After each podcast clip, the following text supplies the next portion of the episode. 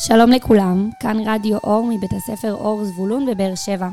אני ענבל, סטודנטית מאוניברסיטת בן גוריון בנגב. אני משתתפת בקורס פודקאסטים, רדיו ושינוי חברתי. כחלק מתהליכי הלמידה שלנו, באנו לפגוש את ילדי בית הספר ולקבל מכם המלצה על ספר מעניין שקראתם. נמצאת איתנו היום באולפן התלמידה טליה פרדה, מכיתה ד'. שלום. שלום שלום, ברוכים הבאים לאולפן הרדיו שלנו. שמענו שבבית הספר אור אתם מקבלים זמן מיוחד לקרוא ספרים בבוקר. שתפי אותנו בתהליך. נכון, מדי בוקר אנו קוראים סיפור, ואז בכרטיסיית או קורא אור, אנו כותבים את שם הספר ומילה חדשה שלמדתי. וגם מציינים את שם הגיבור, את הזמן והמקום שבו התרחש הסיפור.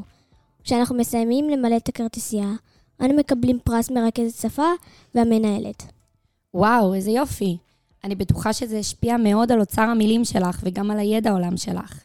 אני אשמח לשמוע המלצה על ספר שקראת בקריאת בוקר או בבית. אני ממליצה לכם לקרוא את הספר "מי בא מסיבת הבונה" מאת שרה ארנולד. הספר מספר על אלמז, תלמידה בכיתה א', שהופכת מצב לא נעים להזדמנות. התלמידים בכיתה ט' צוחקים על המילה בונה, שמשמעותה קפה באמרית.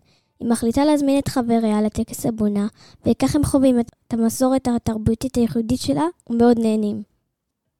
ספר זה מתאר את טקס הבונה, שהוא חלק מתרבות אתיופיה, שבו המארחת מכינה לאורחים קפה ומגישה אותו כסימן לידידות והכנסת אורחים. נשמע ספר מעניין מאוד. לא רק מעניין, אלא מלמד מאוד. כדאי לכם לקרוא, כי לומדים כיצד להתמודד עם קושי ולהצליח. ואני בטוחה שתהנו מקריאת הספר, ואף תודו לי על ההמלצה. אני השתכנעתי. הערב לפני השינה זה הספר שאני אקרא. יש לך מסר או משהו חדש שלמדת מהספר שהיית רוצה לשתף את המאזינים שלנו? בוודאי, למדתי שמכל קושי ניתן לגדול ולצמוח. אל תפחדו להיות מי שאתם. מה שהופך אתכם לשנים בתרבות, יכול לבטא את היחידיות שבכם ולעניין אחרים. ולמדת מילה או מושג חדש מהספר? כן, למדתי את המילה זרבובית, שפירושה הפייה של הקומקום, הצינור שדרכו בוזגים את הקפה. וואי, תודה, השארת גם אותי. תודה רבה לטליה, נהניתי איתך ולמדתי ממך המון. תמשיכי ליהנות מאולם הספרים. תודה לצוות בית הספר אור זבולון בהנהלת מיטל רוזיליו.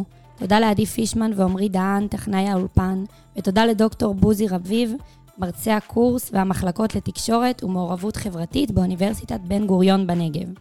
מאזינים יקרים, אם אהבתם את ההמלצות ואת הפודקאסט, אנא פרגנו לו בדירוג באפליקציית ההאזנה, כדי שעוד אנשים יוכלו ליהנות מההמלצות.